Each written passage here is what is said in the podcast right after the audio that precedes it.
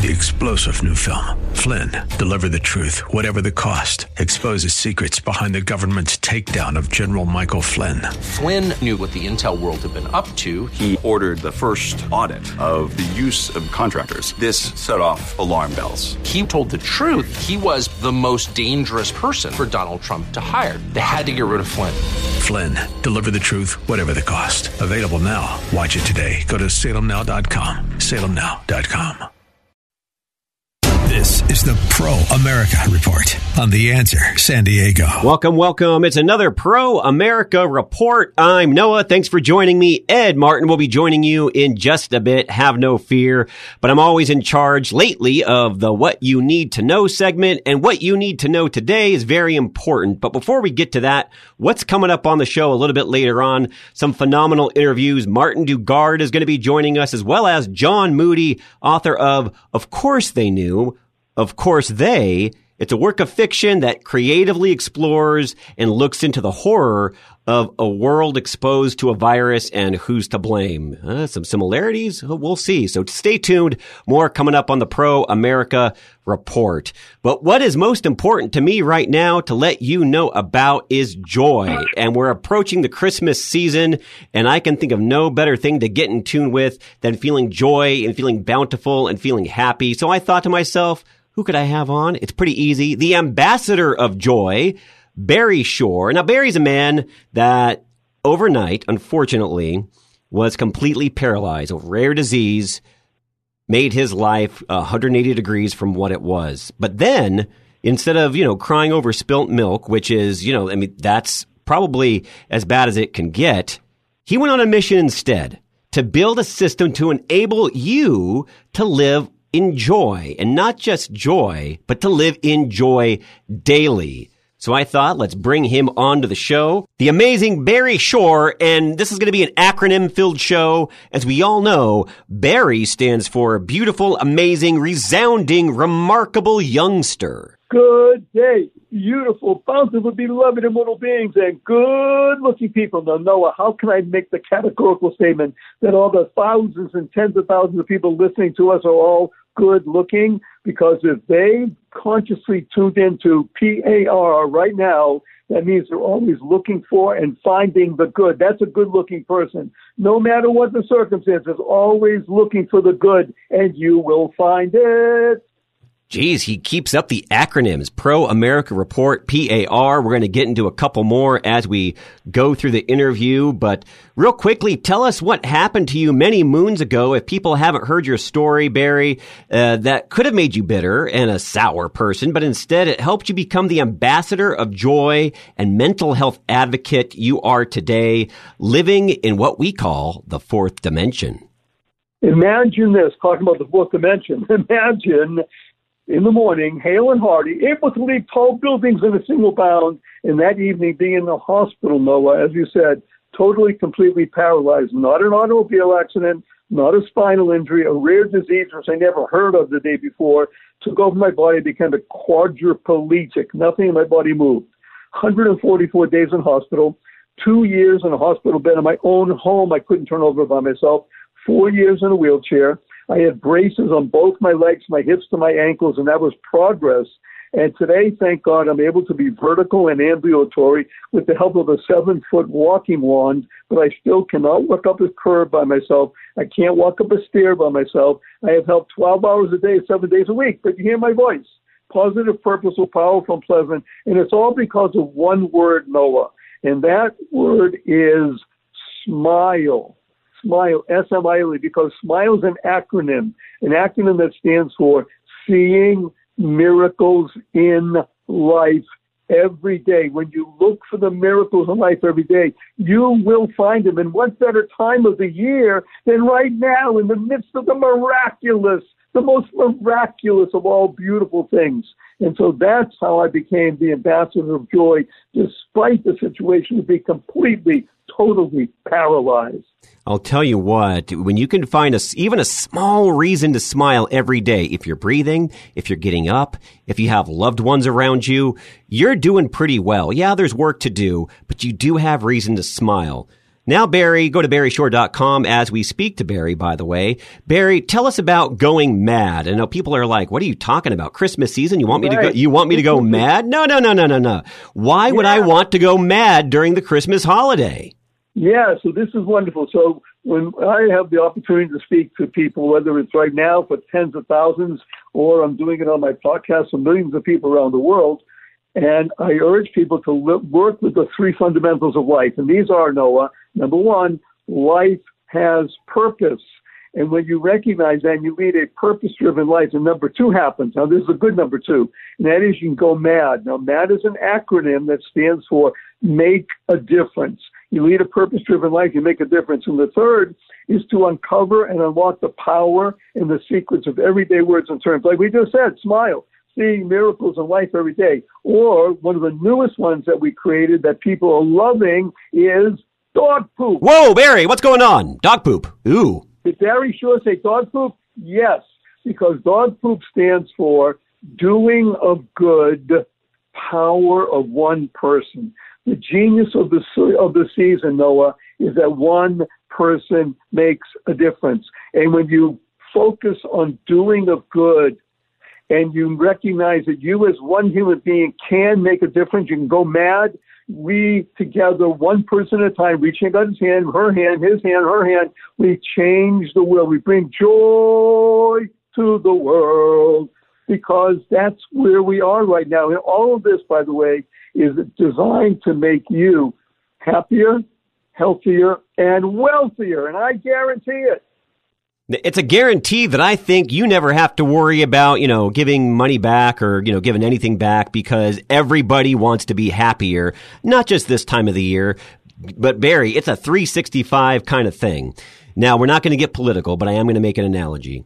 Congress just raised the debt ceiling, which is, is frustrating to me as a observer of the news because while they're they're using money that they don't have, and you know the sky's the limit. Print, print, print, print.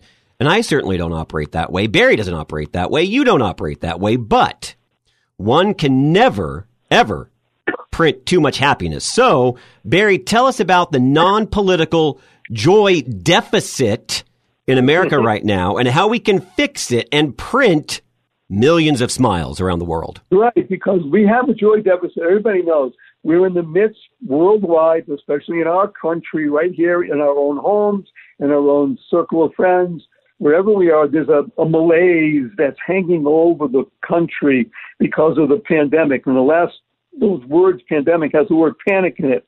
But if you don't want to panic, what you want to do is understand that with joy, which stands for Noah, journey of you, J O Y, journey of you. When you resolve to become the best you possible, you make the world a better place. Again, dog poop, power of one person, doing of good, one person raising up another, raising up another, raising up another. We can have a joy surplus without printing trillions of dollars by every person seeing miracles in life every day. Or as my eight year old niece said to me the other day, Uncle Barry, can we spell smile? S M I E L. And I thought about it. I said, wow, smile sounds the same. Why not? How, how come? She says, because then it would stand for seeing miracles in everyday life. That's an eight year old. Wow. And if you allow me, wonderful Noah, I'd like to share three things that everybody can do every single day, especially now, and we can literally change the face of the planet. Yeah, one person at a time. Three things. Let's Number do one, it. Number one, right now, from now until let's say middle of January, every single week, call three people. Pick up the phone, call three people. I didn't say text, I didn't say email. Call three people. And one of those three people, please, should be somebody that you either think you don't like or that you don't think they don't like you. But call three people every week and say the following words. Hey, did I tell you today how much I appreciate you? That's it. When you do that, you're changing the vibration of the world. Three people every week for the next five weeks. Just let's say, I'm going to do it. Three people, and then you'll probably do it even after that. That's number one. Number two is to, I urge everybody, use the two most powerful words in the English language three times a day, consciously and conscientiously. And the two most powerful words in the English language are thank you, thank you, thank you. Thanks stands for to harmonize and network kindness. Everyone, everyone you meet is fighting a battle you know nothing about. Therefore, be kind always. Keep inspiring noble deeds. That's what kind stands for. Three times a day, consciously, conscientiously. Thank you, Noah. Thank you for allowing me to be here. And thank you to everybody listening. Thank you to my wife for preparing an amazing lunch today. Say thank you three times a day, consciously and conscientiously, and we will be spreading the two fundamentals of life love and gratitude. Love and gratitude. And by the way, Noah, on my site, like you said, barryshore.com, B A R R Y S H O R E, is a free gift. Right now, this time of the year, free gift, how to slay stress and be happy. $50 value, absolutely free. Go get it, watch the videos, they're wonderful. And then Noah's going to tell you about my book. Yeah, and that's the third thing that's actually going to make your life better in so many ways. It's something that's going to speak joy and happiness into your life. He's got this new book, The Joy of Living, how one fine Christmas individual, Barry, can get this and they can go mad and make a difference. What's in store for them if they go to the website, if they pick up the book, if they share it with their family? What are they going to find real quickly within The Joy of Living? You're going to discover the 11 strategies for learning to live in joy daily, no matter the circumstances. You can do it. Remember, this show is all about you. not about no, no, not about Barry. It's about you becoming happier, healthier, and wealthier, guaranteed. That is perhaps the best thing that you can do. You want a guarantee on happiness? Pick up the book, start going mad and making a difference. Uh, before we close with Barry, stay tuned. We're going to be having two great interviews coming up Martin Dugard and John Moody on the Pro America Report. But what most people don't know, before I leave Barry Shore, again, go to barryshore.com, find out all things Barry Shore, the ambassador of joy. He is a mental health advocate, and I want you to pick up his book the joy of living. But we always end the conversation, Barry, and today is going to be no different. I need a big, huge hug. And you're going to get it, and everybody should know. Hug, take this with you into the holiday season. HUG stands for Heartfelt, Unlimited Giving. Here we go, Noah. One, two, three.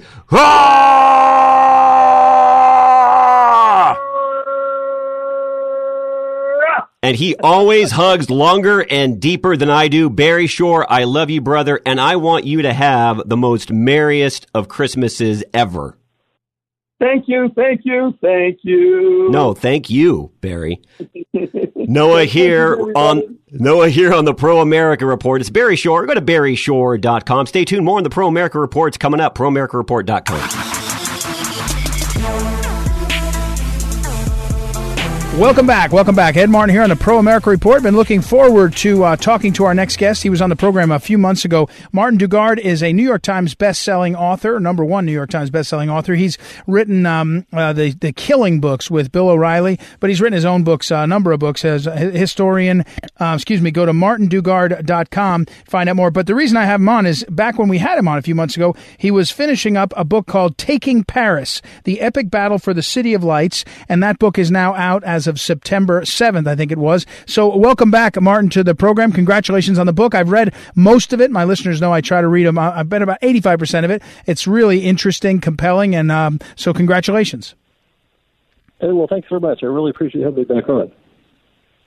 So first, before we get to the book, let me tell you, I, I my listeners know I read the end and then I, be, I read the beginning and then the end and check things out. In this case, when I read when I read the end, I got to the part where you were acknowledging th- uh, things, your notes, not the acknowledgments, the notes, and you described how this book was written during COVID, and so you didn't get to do all the travel to go do the book. So what I want to ask you is now you've written a lot of books and you've um you know you've done a bunch of stuff in person and visited. Is this a new model? Can you write these kinds of books with the aid of technology? You know, I'd, I'd prefer not to. Uh, to be honest, you know, what uh-huh. I set out to do is I'm very passionate about history, so I set out to write a very fast-paced, detail-oriented history book, something that people like would turn the pages like a like a Jason Bourne thriller. And then when COVID set mm-hmm. in, I couldn't I couldn't do the number one thing I do, which is travel to places and you know smell the air, and look at the lay of the land. But I think because you know, so I ended up doing like Google Maps. I ended up uh, relying on old notes when I covered the Tour de France.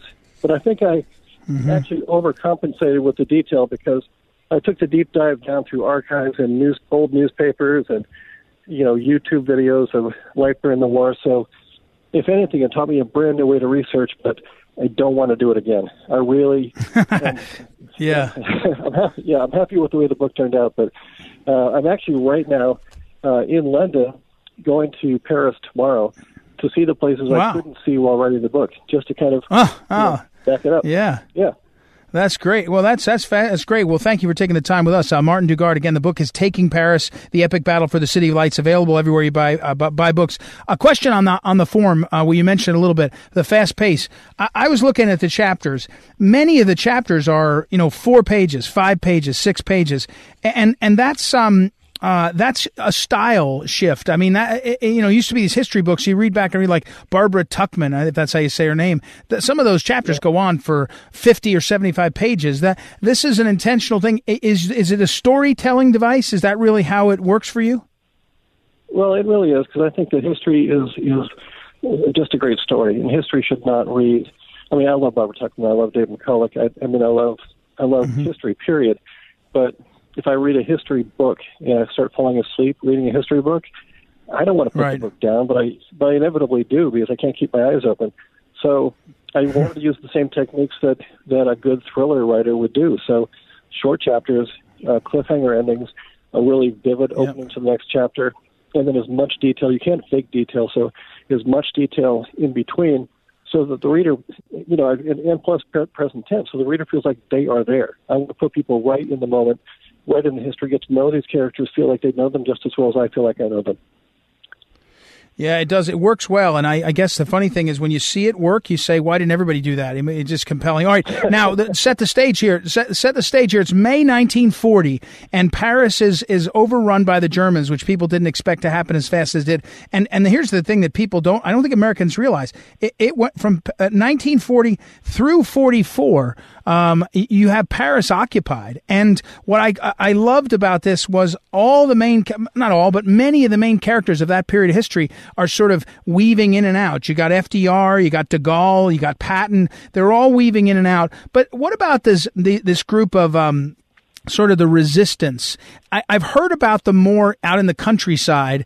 I don't think I ever heard until this book about inside Paris and how um, successful were they historically? Like some of the American, you know, the Jedburghs we've talked about, you know, two thirds of them were executed. Were, were, was the resistance um, by the time the war's over? Are there many people left to tell the story firsthand, or is it mostly historical?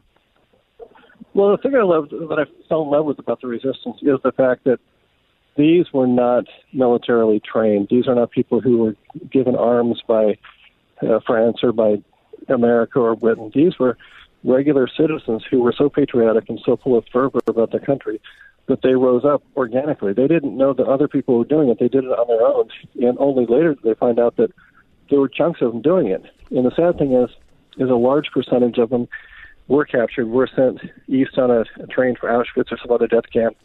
A lot of them were shot by German firing squads.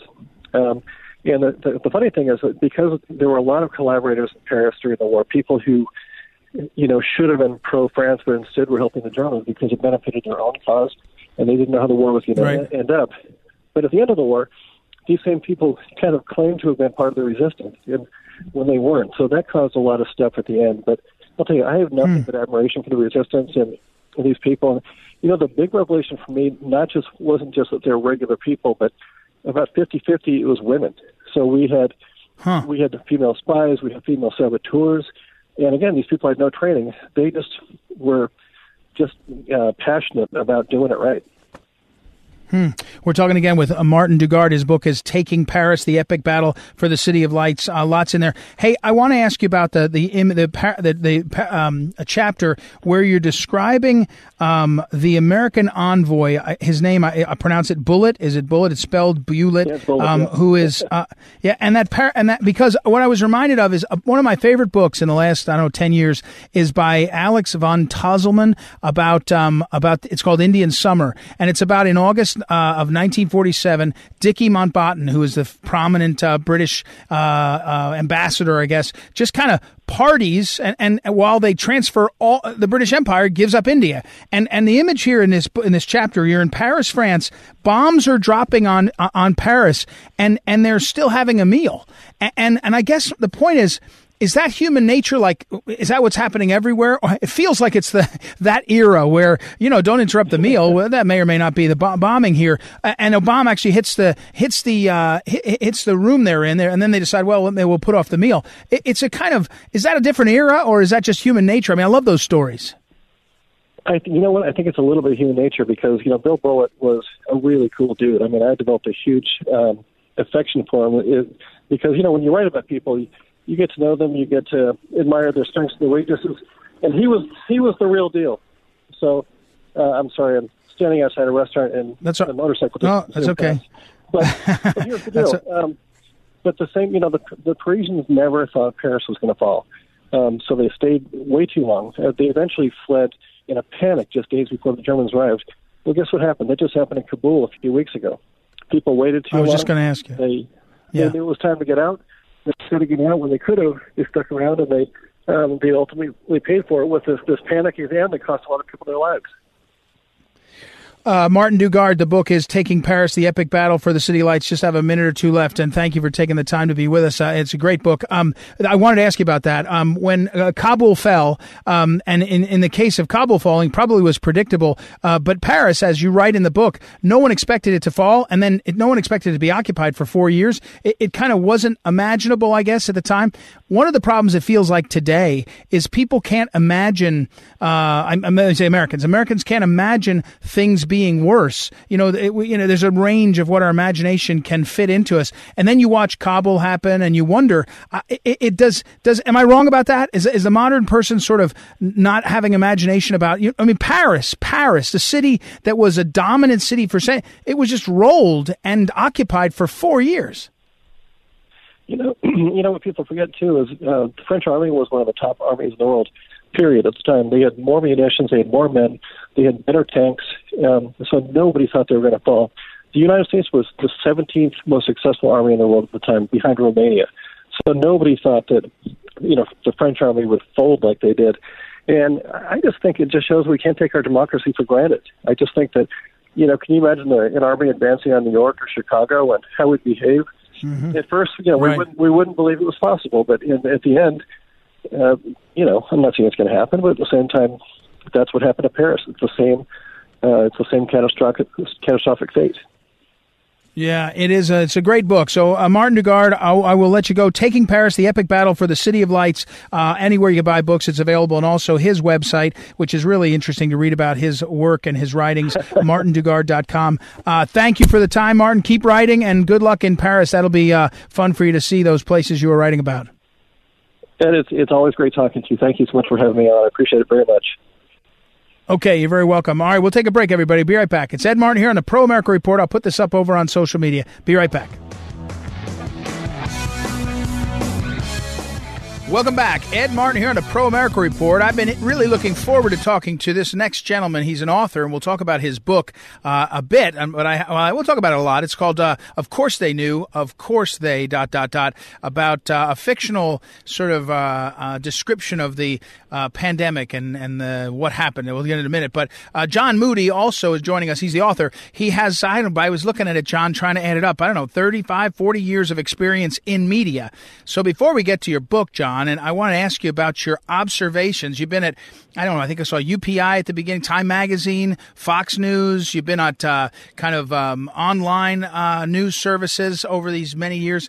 What's your description of the state of news in this country? It's, it's see, I, I, I rant about it, but I rant about it a different way than some people, John. I say the power of the news and big tech has never been stronger. They're able to frame things and force a narrative on us. But your perspective must be something after, I don't know, almost four decades. Well, I mean, as far as the four decades for, on my resume, I just couldn't hold a job. That's all. Um, but um, but uh, to, to, to, put it in one word, Ed, uh, corrupt. The media in the United States is corrupt now, and it's been corrupted by, of course, money and consolidation and things like that but um, it's also convinced itself, the news media has, that it's supposed to play an activist role in American politics. Now, hmm. you know, report, reporting on politics is one thing. Uh, getting involved and pushing one party or candidate or cause is another. And that's what we're facing these days, and it's a shame. Uh, and we're talking with uh, John Moody, and maybe to, to uh, transition to the book, your book, which is uh, again a fictional. It's a, it's a novel. It's a, but it's uh, the topic is uh, on the pandemic, and so the book is called "Of Course They Knew." Of course they dot dot dot. But one aspect of the pandemic has been that there hasn't really been, I think, disciplined, serious news coverage of some of the things that we've heard. For example, we still don't really have a sense, a, a, an authoritative sense of what happened in the Wuhan lab or what happened with the WHO and the and the timing. No one's just written that, and it's it should be like the a great big story someone should want, and we don't know. Well, that, that's right. Now, of course, um, and and yes, this is a novel and it is fictional, and, and I created fictional characters, but I put those fictional characters into real life situations. Uh, all of us have gone through the pandemic over the past 18 or so months, and I put right. four different characters from different parts of the world into the story and let them let let them tell their own their their own tale. Um, yeah, we don't know about what happened in the Wuhan lab. Well, the Chinese won't let anybody in. They won't cooperate. They're telling lies. They have tried to turn the issue around so that it was the virus was created by the U.S. military and dropped over China. I don't think that really happens very much. I, I don't think too many U.S. military planes fly over China dropping things. Um, right. And you know, and so and so it's just been an iron wall of of stubborn refusal on the part of the Chinese, um, which is the first half of the title of the book. Of course, they knew what was happening. Now, um, in terms of the WHO, the WHO is uh, very heavily influenced by China. Uh, China contributes to the WHO, and it also contributes members of the WHO who uh, who follow the Chinese Communist Party line. And it is a, a worldwide organization in theory, but I don't think there's any single one member of the WHO with more power and authority than China. And that's probably why President Trump took the United States out of the WHO for a while. We're back in now, uh, and we're playing catch up to China again. We're talking with John Moody. Uh, after a career in uh, television news and, and reporting, he's uh, written a book now. Of course, they knew. Of course, they knew. Now, John, setting it up, um, unhappy Chinese virologist. This is the one I like. I'm most uh, interested in about how you came to understand this. A master seamstress who thinks Italy should be for the Italians. Many people don't realize that northern Italy, a large swaths of the north there, have become dominated by Chinese business uh, uh, money that came in and bought businesses and then brought in workers, right? So tell us a little bit about that and how you wove that into the uh, into this story, why it's important. Well, I lived in Italy for a couple of years, Ed, and um, I, I know what happened up north. Uh, the it has to be said that some of Italy's major companies were mismanaged over the years, and I probably won't come as a surprise to a, to a lot of people. Uh, however, what they did is they sold either controlling interests or sold complete 100% interest to Chinese companies, which were only too happy to pay, and they did pay uh, big bucks, big big lira, if it, if you will, uh, to get control of these Chinese companies. What they then did was brought in Chinese labor, who obviously were going to work for much less than skilled Italian craftsmen would have done, and they. It, it's also not often mentioned, but you know, when you bring Chinese labor over to Italy, uh, you kind of tell them, now you've got relatives back home. Do what we tell you, or things could go very badly for them. That's a standard Chinese operating procedure, and it worked in Italy. Now, unfortunately, uh, the Chinese, tens of thousands, by the way, of Chinese who were working in the garment industry, in the uh, fabric industry, um, came over. Some of them apparently brought some of the, the virus over. I mean, they went home to see their relatives, then they came back and they were sick and they spread it, and northern right. Italy became the epicenter of the European uh, pandemic for a while. Right, right, and and that and, and that's and that's not covered or described in any. I mean, there were some articles early on about that. And uh, all right, so how did you come to write this book? I guess you were always a writer in the sense that you were doing reporting and writing, although you were in executive position too. But how'd you how did you decide to write this book? Were you stuck in the pandemic too and thought I'm gonna I'm gonna figure out how to make a, a message out of this? Well, it, it, good question. Um, I, I was not stuck in the pandemic the way so many of our of our fellow citizens were.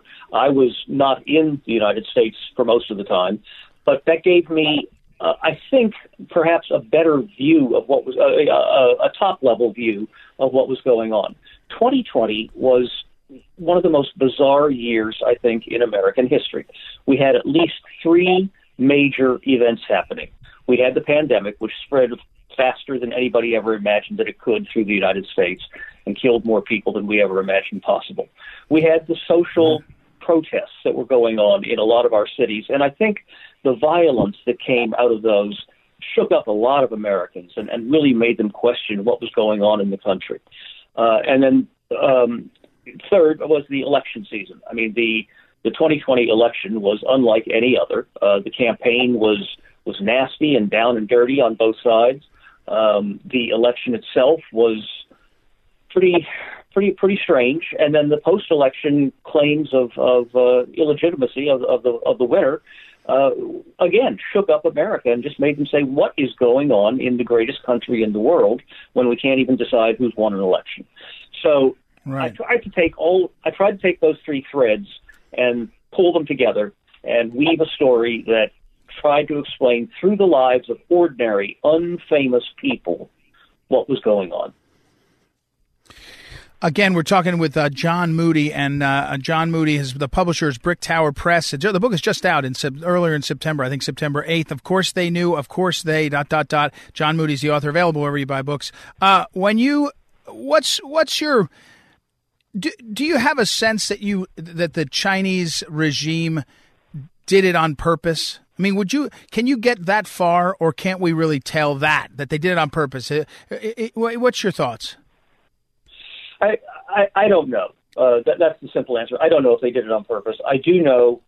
Well, I do suspect that a lot of the research at the Wuhan lab lab was done in laboratories with low level security. Um, there are a couple. Right the Wuhan uh, Biological Institute is a seven-story building. Uh, it happens right. to be, I guess, I guess by coincidence, uh, very near the wet market where they sell live animals for food and, and whatnot.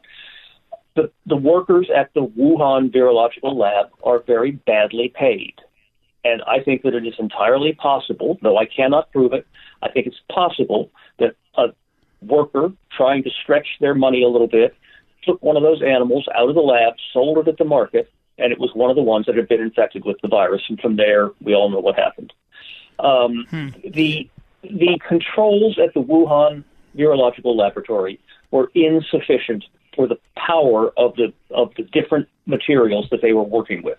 And you know, three million lives later, we we now wish that that hadn't happened. Uh, John Moody again, his book, uh, which is just out about two weeks ago. Of course, they knew. Of course, they dot dot dot about a pandemic and about uh, uh what would happen. It's interesting. Uh, Newt Gingrich, who's, who loves writing kind of historical novels too, has a big blurb on yours. Uh, so that's good. that's good. Um, that's good backing on that. John, so but, but, but let me put a point on it. Will we ever know if we can blame the Chinese regime for it? And maybe differently, will that ever become something that I don't know, the government and the people will will c- come to consensus on in this country? Oh, I don't know what we can come to consensus on in this country anymore. It's, uh, yeah, I mean, uh, as I as I tried, to, I think I wrote in one of the chapters. You know, you can't even agree whether the traffic light is red or green um, because right. it's it's not right to single out a certain color. Um, but no, I don't think we're ever going to know because the Chinese, at least the current Chinese makeup of their of their government and the Communist Party, is never ever going to admit that. The the Chinese have a word. Uh, it's called Dengguanyan, and it means the big lie. And it's it's a common it's it's a phrase that is commonly used, though of course nobody says it when they think they're going to be recorded or when they think Big Brother's watching. But it, they know that their own government lies And what they do is they shrug their shoulders and say, "Not my problem." Uh, Xi Jinping, who's the president of China and the ultimate leader, uh, created something that he called socialism with Chinese characteristics, and you'll see that that hmm. phrase sprinkled throughout my yep. book. Uh, it was supposed uh-huh. to be uh, a compliment to the Chinese. It sure doesn't look that way now. Hmm. Wow. Yep, that's about right. All right, John Moody, I'm right out of time. Thank you. Uh, I hope the book is doing well. I think it's a great idea, and I hope you're uh, you're very good at uh, communicating about this. So I hope you're getting out there and people are listening. I appreciate it very much. We'll have you back on again the program. Thank you, sir. Hope so, Ed. Thanks. All right, we'll take a break, everybody. I'll put that up on social media, uh, the uh, the link to that uh, to the book, and uh, and of course this interview will be over there at proamericareport.com too, so you can check that out. We'll take a break and be right back. Ed Martin here on a Pro America Report. Welcome back, Ed Martin here on the Pro America Report. Well, if you're like my kids, you don't want to hear any talk of uh, Christmas this early. My kids have a, a, a an, an informal rule that they don't want to hear Christmas music until after Thanksgiving, but they don't even want to talk about Christmas stuff like shopping and all until December turns, no matter what. So this is their rule. I don't know why my kids decide to have this rule, but that's uh, where they are. So, but I'm breaking that rule. I'm breaking that rule right now because I want to tell you about a very cool opportunity if you go to uh, phyllisschlafly.com, I'll put it up on social media. There's a link there, and there we have a Christmas sale going on. Now, what's very cool about Phyllis Schlafly, the late Phyllis Schlafly, I mean, not just very cool about her, she was an amazing lady, but what is amazing, one of the amazing things about her is she was an incredible writer. And so we have already published volume after volume of her books. We call them Phyllis Schlafly Speaks. And you go on, on patents, on pro life, on Donald Trump, uh, all there. And again, you go to this website, you can follow this. Also, there's um, the first reader, very popular. Phyllis Schlafly wrote a reading manual for children to read back in the day, I don't know, about 15, 20 years ago. It's very popular these days. It's called the First Reader, and there's a First Reader workbook. Uh, you can find that there. You can also, there's tote bags, Phyllis uh, Schlafly tote bags, leather uh, padfolio. We actually have a copy. Uh, the other day, you may remember, I appeared on Larry Elder's um, uh, radio show. And in the midst of all the different kind of appearances I made, I have acquired over the years some of the key books of folks uh, like Larry Elder. His book is a lot like me, tw- uh, out in 2018 in paperback about his relationship with his father. Phenomenal book. You buy that there. We've got some uh, uh, David Horowitz books, autographed uh, books that are around. We also have Brian Kilmeade, his book Thomas Jefferson and the Tripoli Pilots, Pilots, Pirates. If you are upset they took down Thomas Jefferson's uh, statue up in New York City. Here's a chance. This is a great history. Anyway, all of this is at this website. You can go there and check it out. Lots of books, including my uh, my uh, comic, excuse me, coloring books. Can't trump this Covfefe. There's a Christmas version. Uh, the most, the, the best book I can recommend.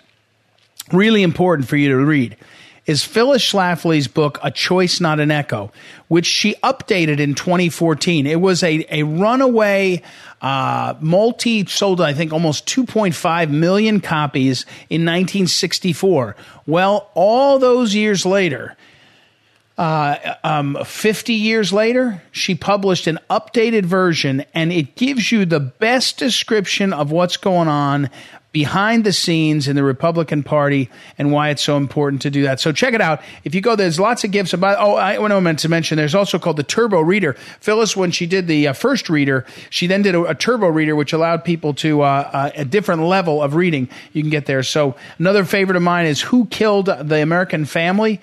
Uh, extraordinary book written in 2014. You should get that. And then one last one I'll finish on. It's called The Supremacist.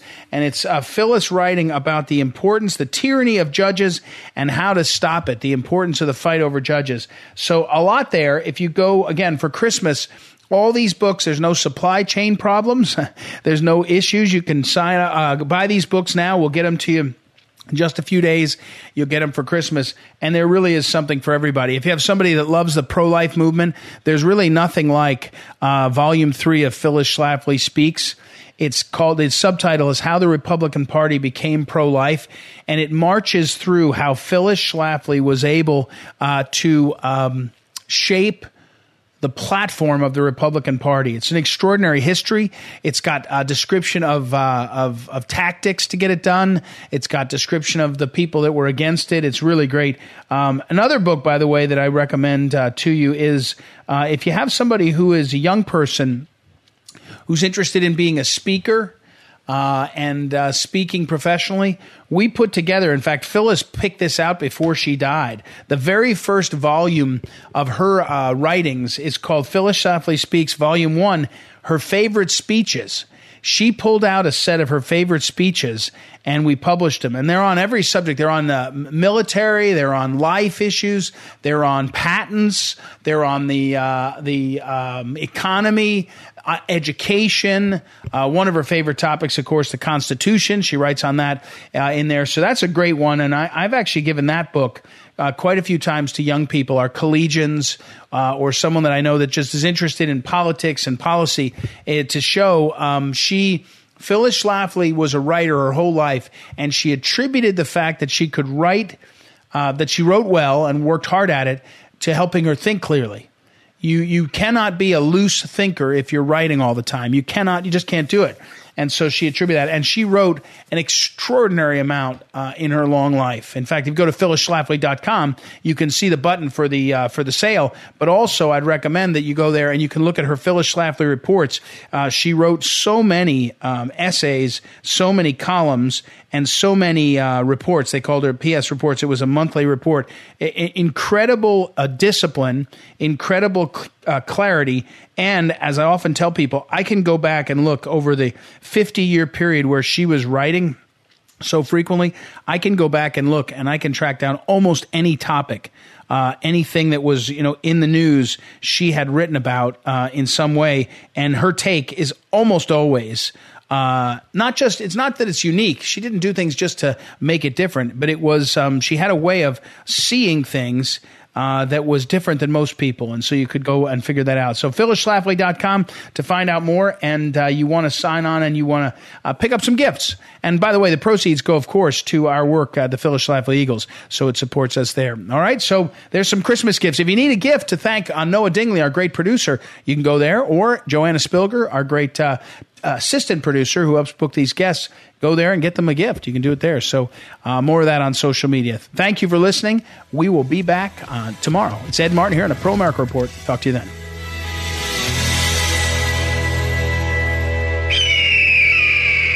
This is the Pro America Report on The Answer San Diego. Three star general Michael J. Flynn, head of the Pentagon Intelligence Agency, knew all the government's dirty secrets. He was one of the most respected generals in the military. Flynn knew what the intel world had been up to, he understood its funding. He ordered the first audit of the use of contractors. This set off alarm bells. The explosive new documentary, Flynn, Deliver the Truth, Whatever the Cost, and covers the facts behind this scandal. Flynn told the truth. He was the most dangerous person for Donald Trump to hire. I find out the worst enemy that I'm going to face in my life is right here in America. They took my assessment and they wanted me to change it. And I was like, I'm not changing it. They had to get rid of Flynn with in depth interviews, archival footage, and never before seen personal records of the man behind the headlines. I just felt like I was drowning. Flynn, deliver the truth, whatever the cost. Available now. Watch it today. Go to salemnow.com. Salemnow.com.